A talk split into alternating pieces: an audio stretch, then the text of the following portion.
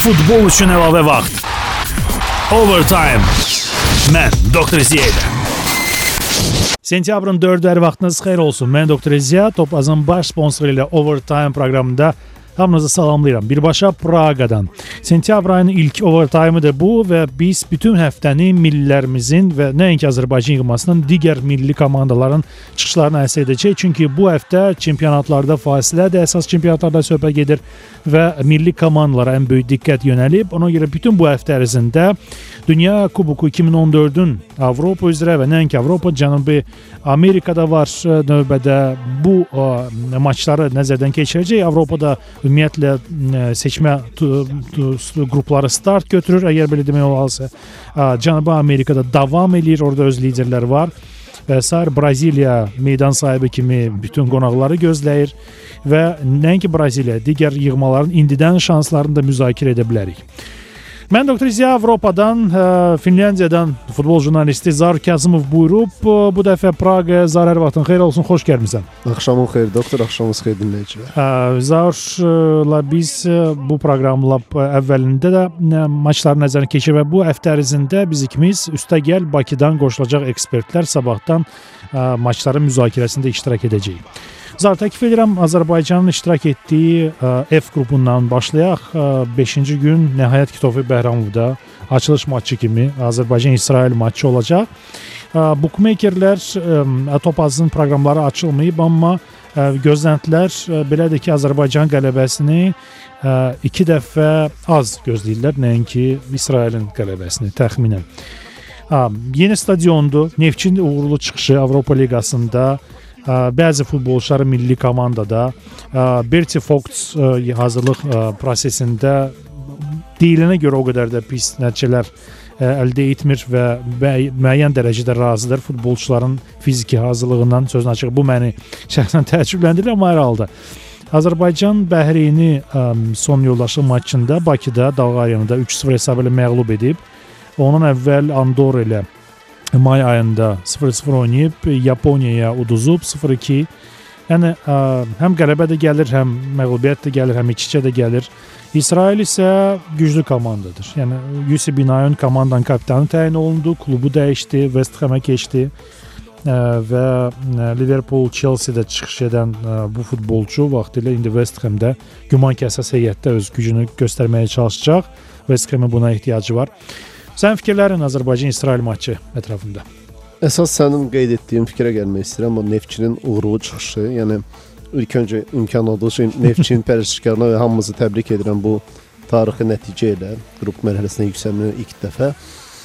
Futbol psixologiyadan qurulub, yəni 11 oyunçu oynayır və bizə bu qələbə çox lazım idi və mənə elə gəlir ki, Neftçinin bu qələbəsi, bu növbəti mərhələyə adlaması məhz milli yığma komandalarının səviyyəsində də müsbət bir rol oynayacaq və həmin gün İsrailə qarşı çıxan oyunçular artıq anlayıb ki, futbolda hər şey mümkündür və əgər Neftçi Avropa Liqasının qrup mərhələsində adlayırsa, niyə görə biz İsrail kimi orta səviyyəli belə deyək komanda ilə bacara bilmərik öz meydanımızda, üstəgəl öz fanatlarımız qarşısında və yeni qurulmuş stadionda.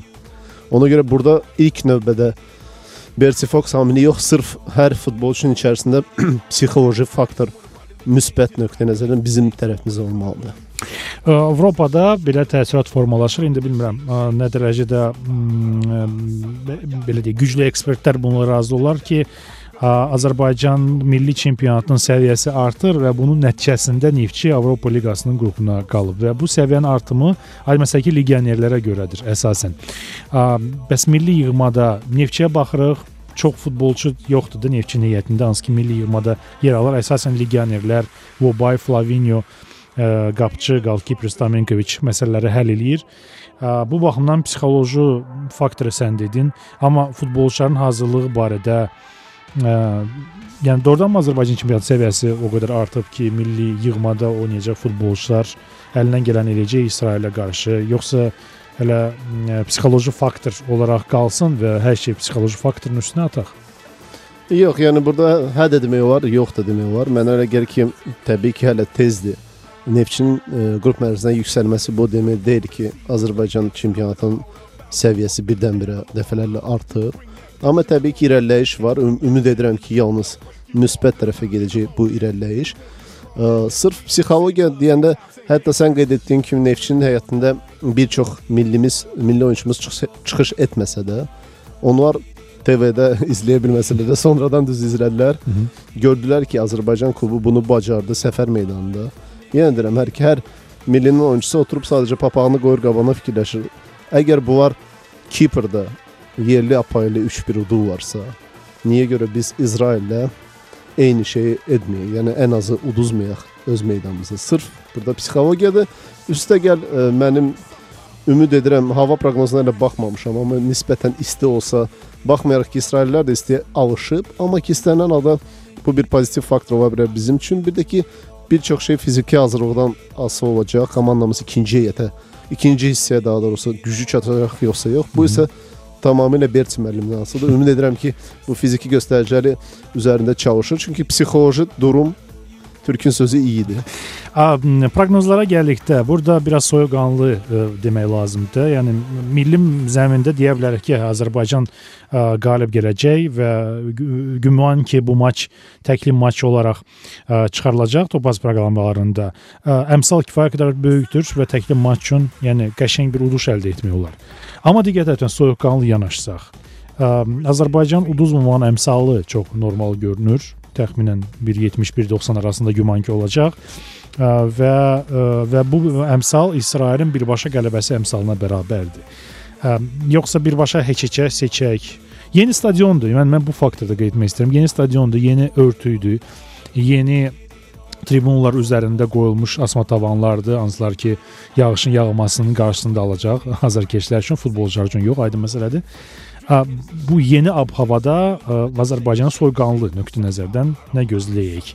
Məğlubiyyət öz meydanında, uduzmamaq öz meydanında, yoxsa alt üst variantına daha çox üstünlük versinlər? Yeni stadion məsələsinə gəldikdə təəssüf ki, bu bizim üçün müsbət faktor olmayacaq. Çünki razıyam səninlə. Əgər stadionda sən gündən günə məşqdən məşqə, maçdan maça oyun keçirirsən, məsələn Barselona kimi, Camp Nou bildiyin kimi dünyada ən iri, ən böyük stadionlardan biridir, spesifikdir. Məhz buna görə Barcelona klubunun oyunçuları bundan çox gözəl istifadə edir.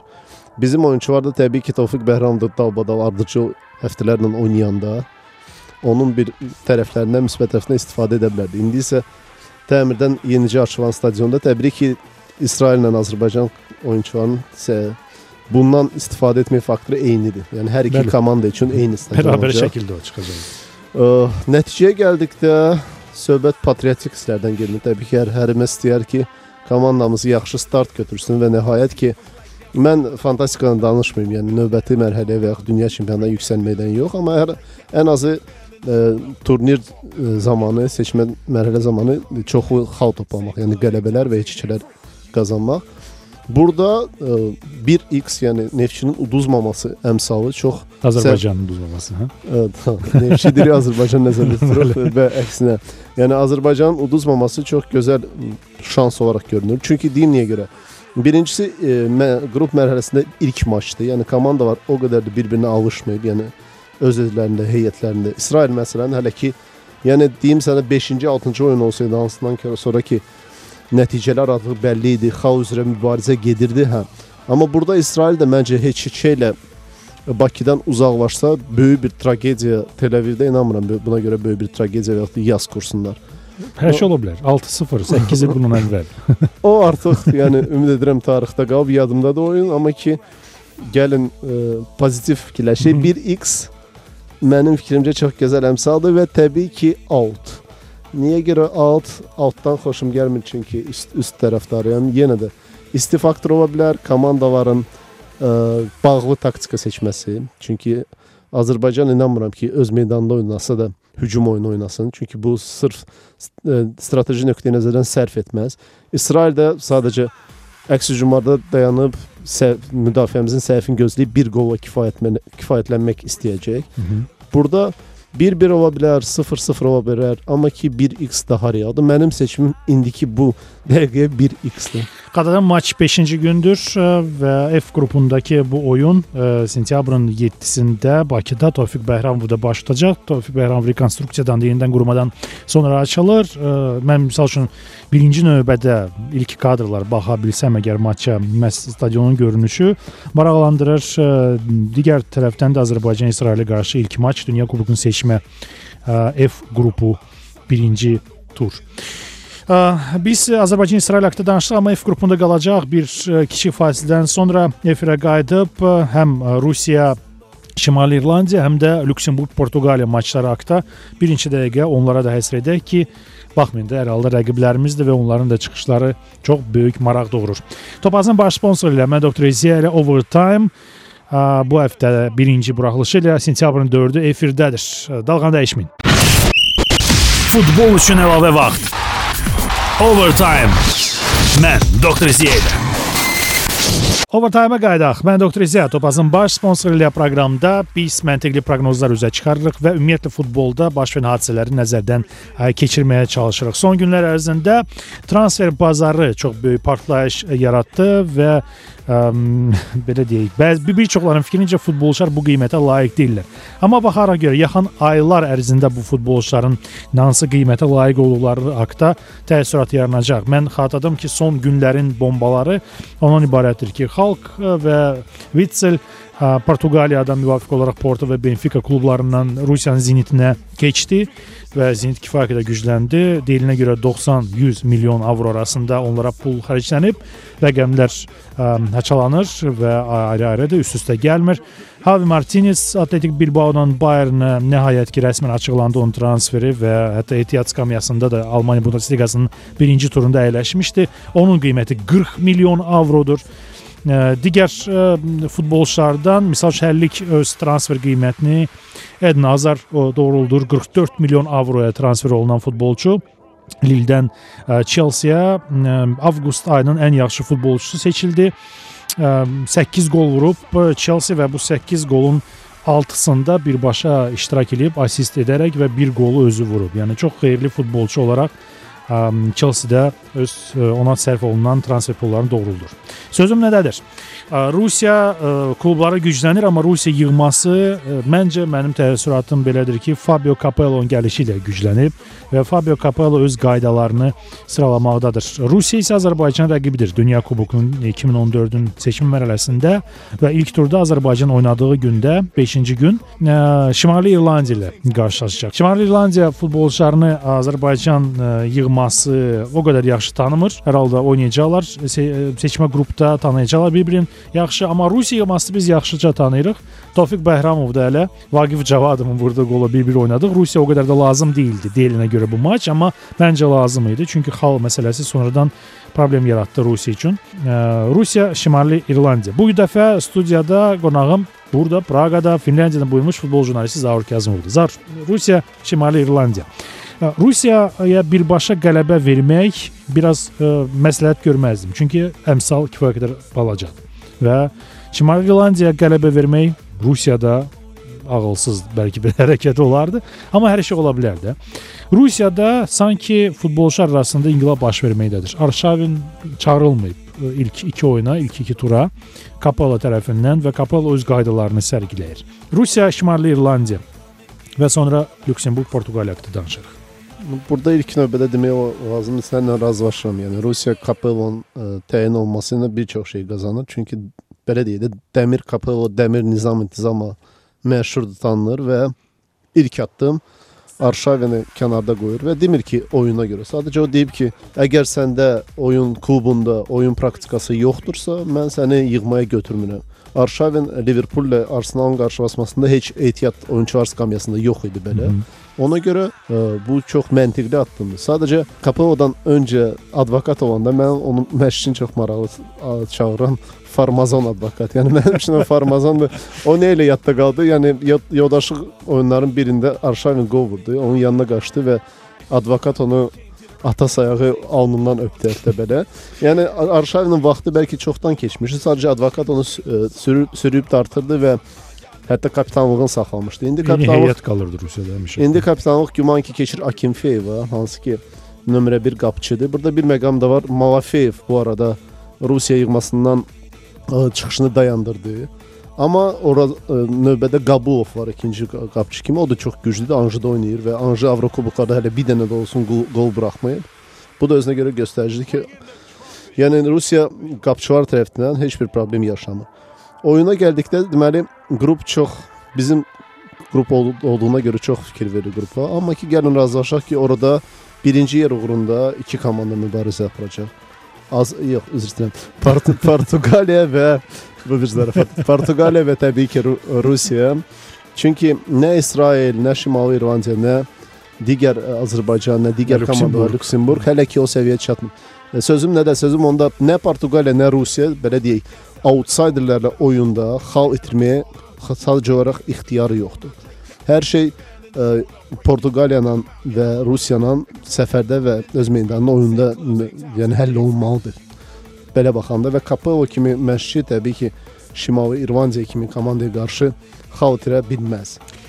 Capella ə, digər tərəfdən ə, daha çox alt oynayan məşqçi kimi yadda qalır da. Mən söz açığı məsləhət görmək istəyirdim indi ki, Foralı qələbə verək də Rusiyaya. Amma sonra nəsə yadıma düşdü ki, Capella ilə 1-0 1-0 qələbə qazana qazana Real Madridə də çempionluğu qazandırıb, Roman başında da olub və ə, İngiltərəyə gəldi. İngil İngiltərə yığması ilə minimal qələbə qazana qazana vəsiqə qazandı. Sonradan Terry'ə görə tərk etdi İngiltərə yığmasını. Amma digər tərəfdən Capello maksimalistdir. Yəni təbii ki, bütün oyunçularından maksimal nəticə istəyəcək. Rusiyada ə, heyət o qədər də böyük olmasa, yəni Gazpromun burada əli çatmır ki, Hı -hı. legioner alsın və yığmaya doldursun. Ona görə ə, oyunçuların keyfiyyətli oyunçuların sayı azdır. Amma ki rəqabət mövcuddur. Yəni hücum xəttini götürsən Kerjakovdur, Pavlyuchenkodur, Pogrebnyak hətta çağırılmır mən bilən hələ ki. Amma təbii ki çağırılacaq çünki Redingdə yaxşı start götürür və qollar vurur. Bəli. Rəqabət var. Rəqabət olan yerdə təbii ki ə, öz meydanında qolların sayı da artacaq və sonda ə, mənim seçimim Forov qələbə olardı. Mən məsələn 2-0-ı daha ə, çox görürəm nəinki 3-0 və yaxud 4-0. Ə, bir iki söz ə, rəqiblər haqqında, yəni Şimali İrlandiya o qədər də yaxşı tanımırıq, amma biz də onlarla oynayacağıq. Onları çox ə, Britaniya jurnalistləri maraqlı deməli müqayisə edib Şimali İrlandiyanın İspaniyanın Levante klubuna bənzədiblər. Niyə görə? Çünki Levante klubu La Ligada çıxış edən ə, yaşına görə ən qoca belə deyək klubdur. Yəni orta yaşına görə Levante'nin oyunçuları ən yaşlıdırlar La Ligada. Eyni şey demək olar Şimali İrlandiya. O qədər də yaxşı tanımasaq oyunçuları, e, komandanın orta yaşı hey, orta yaşı yüksəkdir. Yəni oyunçular təcrübəli olsa da, amma ki fiziki cəhətdən artıq yaş öz sözünü deyə bilər. Buna baxmayaraq Levante gəlir. Levante son turda Espanyola 0-2 uduzurdu və möhtəşəm comeback etdi, 3-2 utdu. Bu deməkdir ki, Şimali İrlandiya eyni şeyi Rusiyaya qarşı edə biləcək, amma ki yenə də təcrübə var. Ona görə ən çox bizimkilər onlarla oynayanda mən ümidvaram 6 xal oyundan gözləyirəm oyunlardan. Amma ki yenə də baxaq görək Rusiyaya qarşı Şimali İrlandiya necə oynayacaq. Bəli, onların forması çox maraqlı olardı. Hərçənd əfsuslar ki, ikinci turda bizimkilər Şimali İrlandiya ilə oynamır, Portuqaliya ilə oynayacaq və Braqa yollanacaqlar. Əm, Gəl keçək Portuqaliya Lüksemburq qarşılaşması. Daha doğrusu Lüksemburq Portuqaliya, Portuqaliya qonaq meydanda oynayır. Portuqaliyanın demək olar bir tərəfdən ki, ilk iki turda asan rəqibləri var. Əvvəl Lüksemburq, sonra Azərbaycan. Portuqaliya Azərbaycan haqqında söhbətlər bu həftə sonu güman ki başlayacaq, amma daha doğrusu gələn həftədən, düz bir həftədən sonra bunu etməyə məqsəd uyğundur. Lüksemburq Portuqaliya, yəni burada Portuqaliyanın qalib gəlməsi haqqında heç danışmaq lazım deyil. Əmsal təxminən birə bərabərdir. Lüksemburq e, inanmıram ki, Portuqaliya qalib gəlsin.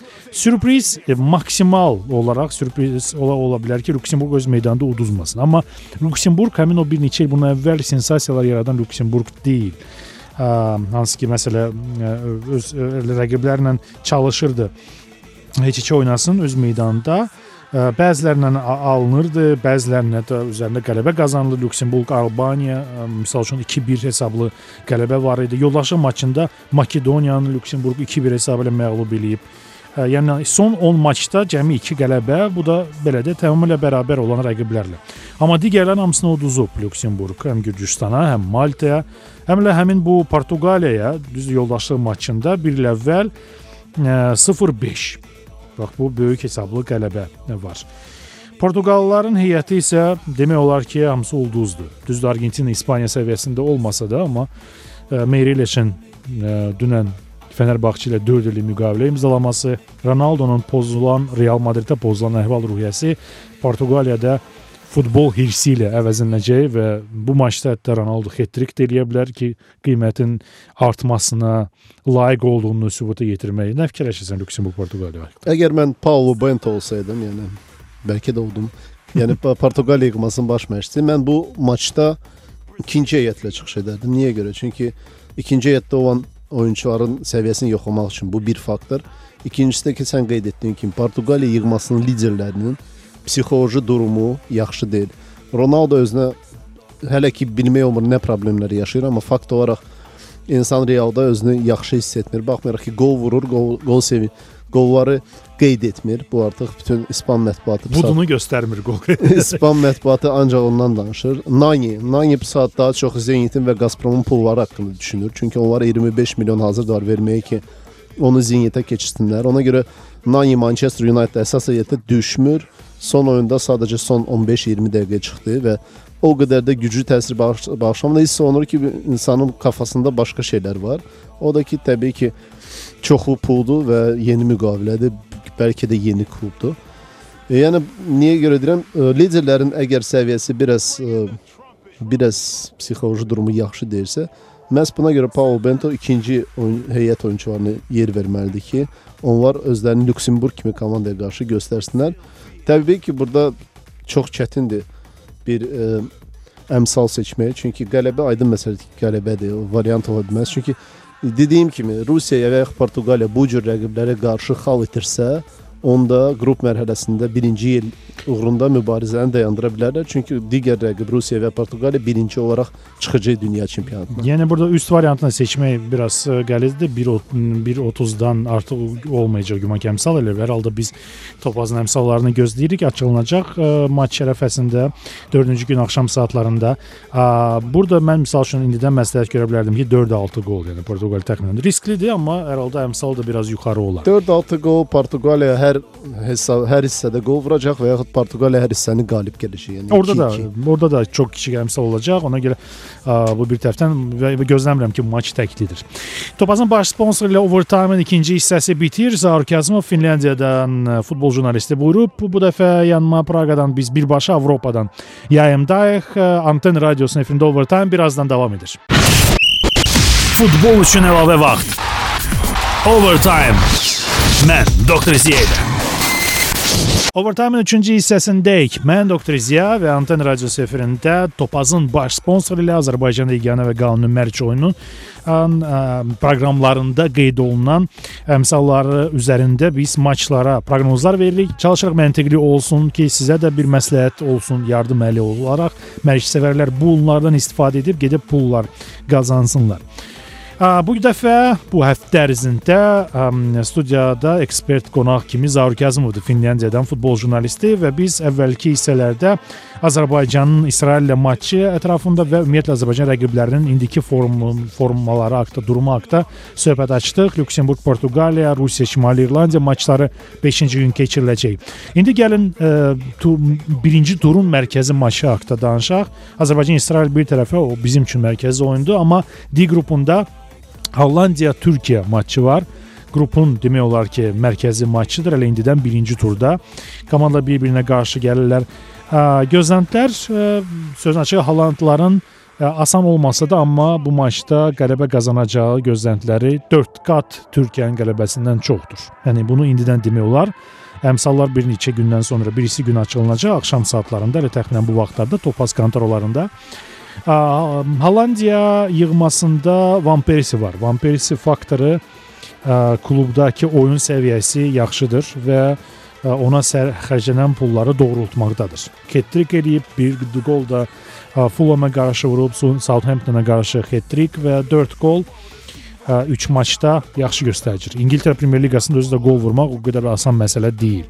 Ferguson hər zaman deyir ki, mən baxardım Messi gəlib Premyer Liqada qolları bu qədər qol necə vuracaqdı, ümumiyyətlə gücə çatacaqdırmı yoxsa yox. Türkiyə yığmasında isə yeni baş məşqçi Abdullah Avcı bir neçə yoldaşlıq maçını keçirtdi. Ukraynanı 2-0 məğlub etdilər. Portuqaliyanı 3-1, Bolqarıstanı 2-0 və bu qələbələr fonunda sonradan Avstriyada gözlənilməz olaraq həcən mən bunu gözləmirdim. Avstriya uduzdular 0-2. Özü də ilk 5 dəqiqə ərzində maçın taleyi həll olundu. 2 gol Avstriyadan gəldi. Hollandlar isə Hollandlardır. E, son 4 maçı Hollandlar uduzublar. Avropa çempionatında 3 məğlubiyyət və Belçikaya qarşı güclü Belçikaya qarşı ə, Azar, Witsel və digərləri 4-2 hesabı ilə uduzdular. Yəni Hollandiyanın da problemləri var. Nə fikirlər var Zar bu haqda? İlk öncə haşiyə çıxım, yəni mən bilən bu gün İmperator Fatih Terim'in ad günüdür. 59, 59 yaş tamamı var. Onu sevib və bəyənənləri və bəyənməyənləri təbrik edirəm. Yəni Türkiyə futbolunda böyük bir iz qoyan, tarix qoyan məşqçidir. Fatih tə təbriklər burdan sənə Praqadan. Sonra yəni sənin qeyd etdiyin Türkiyənin son oyununu Avstriya qarşı təəssüf olsun ki, mən türklərə biraz incimişəm onlardan. Çünki həmin gün mən bir neçə maçları birləşdirib e, hamısında üst yazmışdım.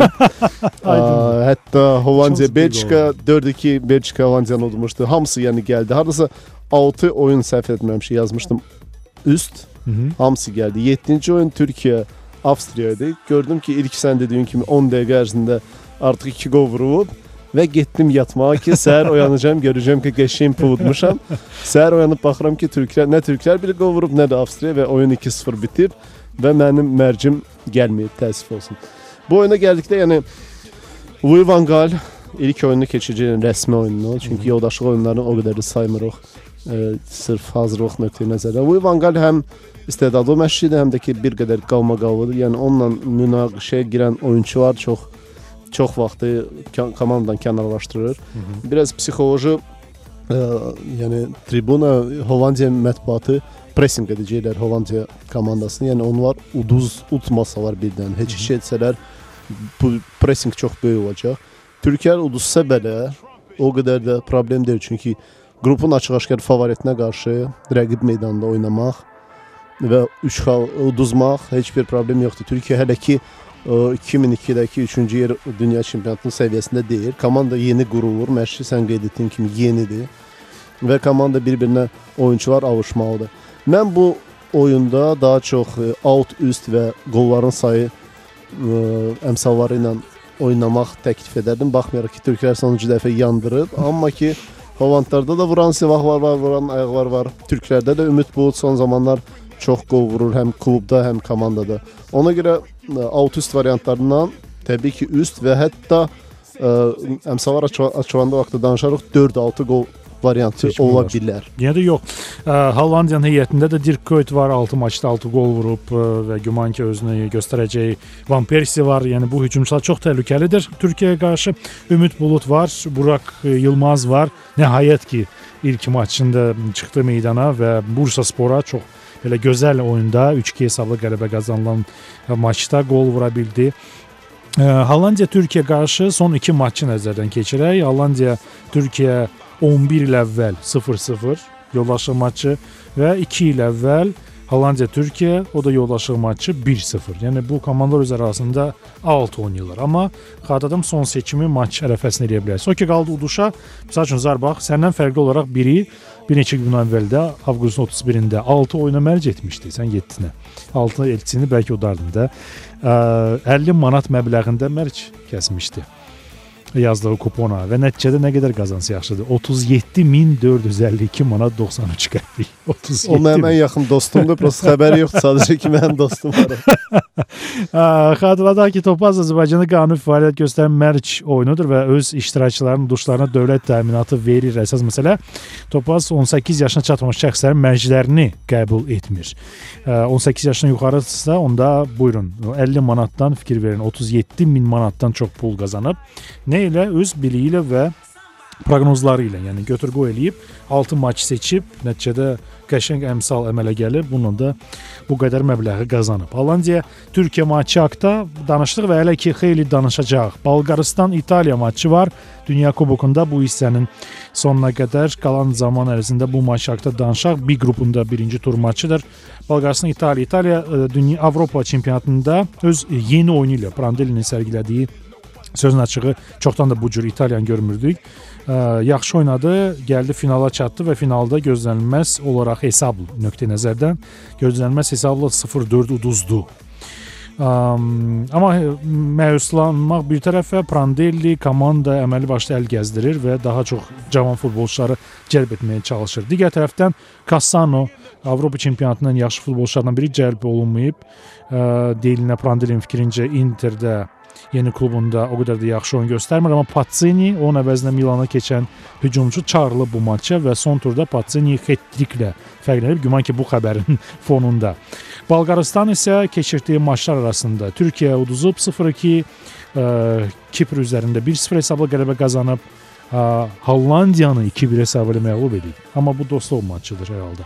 Macarıstanla 1-1 oynayıb. Yəni bu maç ərəfəsində 4 oyun 2 qələbə, 1 heçəçə və 1 məğlubiyyət. Zar Bolqarıstan İtaliya haqqında. Həmçinin Balotelli cəlb olunmayıb heyətə, Bəli. çünki onun e, gözlərinə bağlı nəsə bir balaca problem var və onun problemi aradan qaldırmaq kimi yığmaya çağırılmayıb. Cassano ilə ə, e, məsələ məsələ aydındır. Yəni və Prandelli güman ki imkan olduqca gənc oyunçuların imkan verir ki, təcrübə yığsınlar və onları yoxlamaq istəyir. Çünki ə, e, belə deyək də Bolqarıstan Bolqarıstan Xristo Stoichkov və digər oyunçuların dövrü artıq bitib. Hətta Berbatov bir dövr də bitib. Berbatov və ondan sonra belə deyək, yeni gənc ulduzlar hələ ki parlamaq bilmir. Baxmayaraq ki, o vaxtı çox idi bu cür oyunçular, yəni yadındadır 1994-cü ildə dünya çim Amerikada dünya çempionatında da çox parlaq oyun göstərmişdi Bolqarıstan yığması. Amma ondan sonra hələ bir ki futbol inkişafı orada dayanıb. Güman ki Gazprom'u ora göndermeye lazımdır ki biraz sermaye gezdirsin ki biraz bunların pulu artsın. Belki de bu e, fizi yani ülkenin o kadar da maliye nöqteyi nəzərdən güclü olmamasının bir bəhrəsidir ki, görünmür. İnkişaf yoxdur futbolda. Ona görə İtaliya kimi o komanda əgər dünya çempionatında problemsiz vəsiqə qazanmaq istəyirsə və növbəti e, dünya çempionatında iştirak etmək istəyirsə, Bolqarıstan kimi yığmasına qarşı özünü göstərməlidir. Amma ki demirəm ki oyun asan olacaq İtaliya üçün. Çünki Bolqarıstan istənilən halda öz meydanında oynayır. Öz ə, e, doğma meydan faktoru və azarkeşə faktorunu heç kəs ə, e, yəni təqzib edə bilməz. Ona görə Bolqarıstan hələ dişlərini göstərəcək. Oyun haqqında məncə əmsalları gözləyir. Orada ım, nədənsə out variantı daha mənim üçün ürəyimə yatır. Baxmayaraq ki, istəməzdim. Bolqarıstandan çox şanslı. Bolqarıstan qol vura bilməsə İtaliyanın səfər meydanında 3 qol vurması biraz İnanılmaz real görünmür. Paçinidən düzdür çox şey asılıdır. Bu məsələdə birdən də istəsə özünü son olaraq təsdiqləsin, təsdiqləsə özünü göstərə bilər.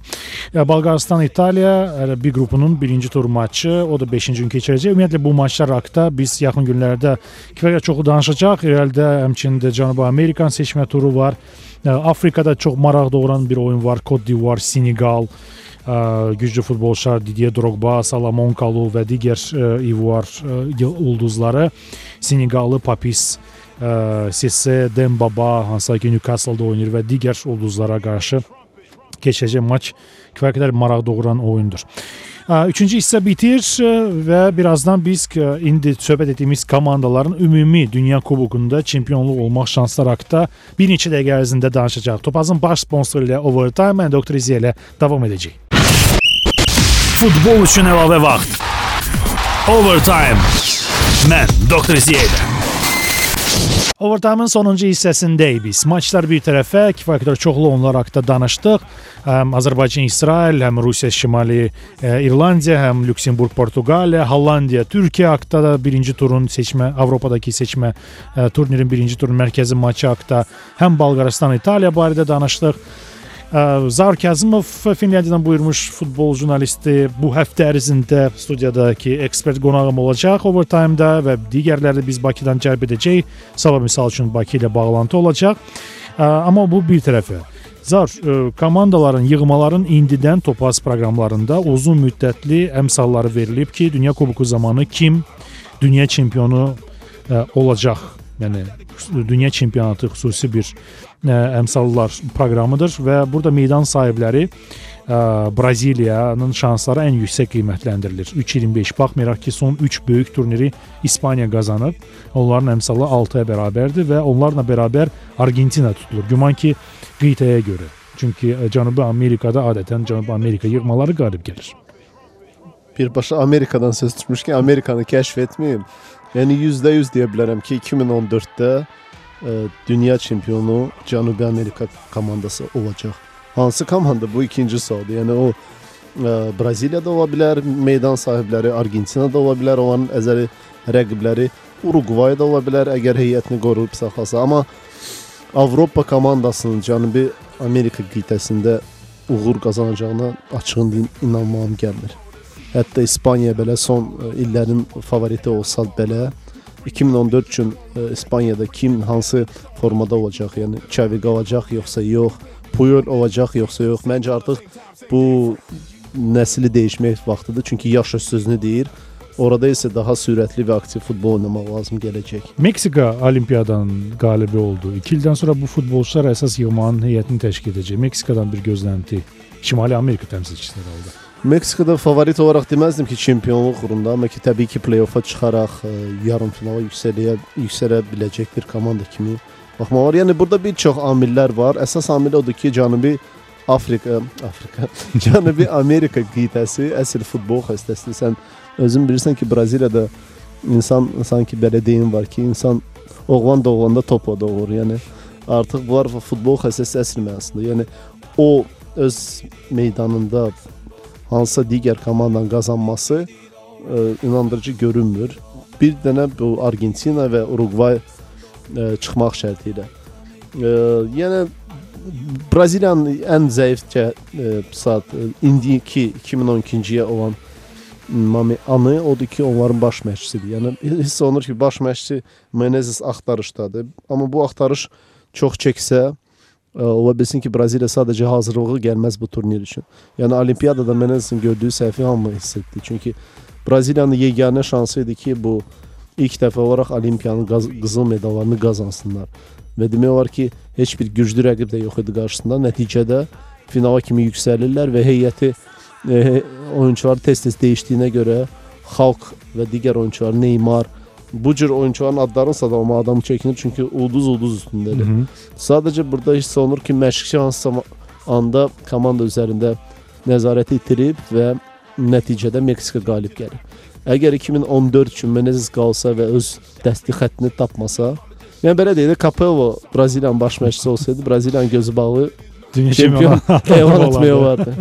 Hər halda bəli, Braziliya heyəti eləməlli başlı ulduzlardan ibarətdir. Xalq da e, rekordu qurmaqdadır bu yay- yayın rekordu olaraq ə, və futbol tarixində Sovet Rəmisi 7 ən bahalı transferlər siyahısına daxil oldu. Xalqın Zenitə transferi baxa görədir necə bu pul yo- yo- doğrulacaq. Mən indiyə qədər futbol mənasında bir müə- müəyyən dərəcədə şokdayam. Xalqın Chelsea-yə yox deyib Zenitə keçməsi. Pul, aydın məsələ ki, pul məsələni həll etdi. Peterburq xalqının xal- xalqa ehtiyacı var idi. Bəli, xalq ə, zinit deyir. Ə, belə də dedi. Zahir Kazımov bugünkü proqramda ə, qonaq ekspert idi və bu həftə ərzində biz ikimiz ə, Avropa mərkəzindən proqramında olacaq və Bakıdakı ekspertlər də bizim söhbətlərimizə qoşulacaq. Əsas söhbət mövzusu Dünya Kubokunun seçim maçları olacaq. Zahir bugünkü qonaq idi. Sağ ol. Mən Dr. Ziya Xudafisəşim sabaha qədər ayın 5-də Anten Radiosu efirində Topazın baş sponsoru ilə Overtime-da eşidilərik. Sağ olun. Futbol üçün əlavə vaxt. Overtime. Mən Dr. Ziyədə.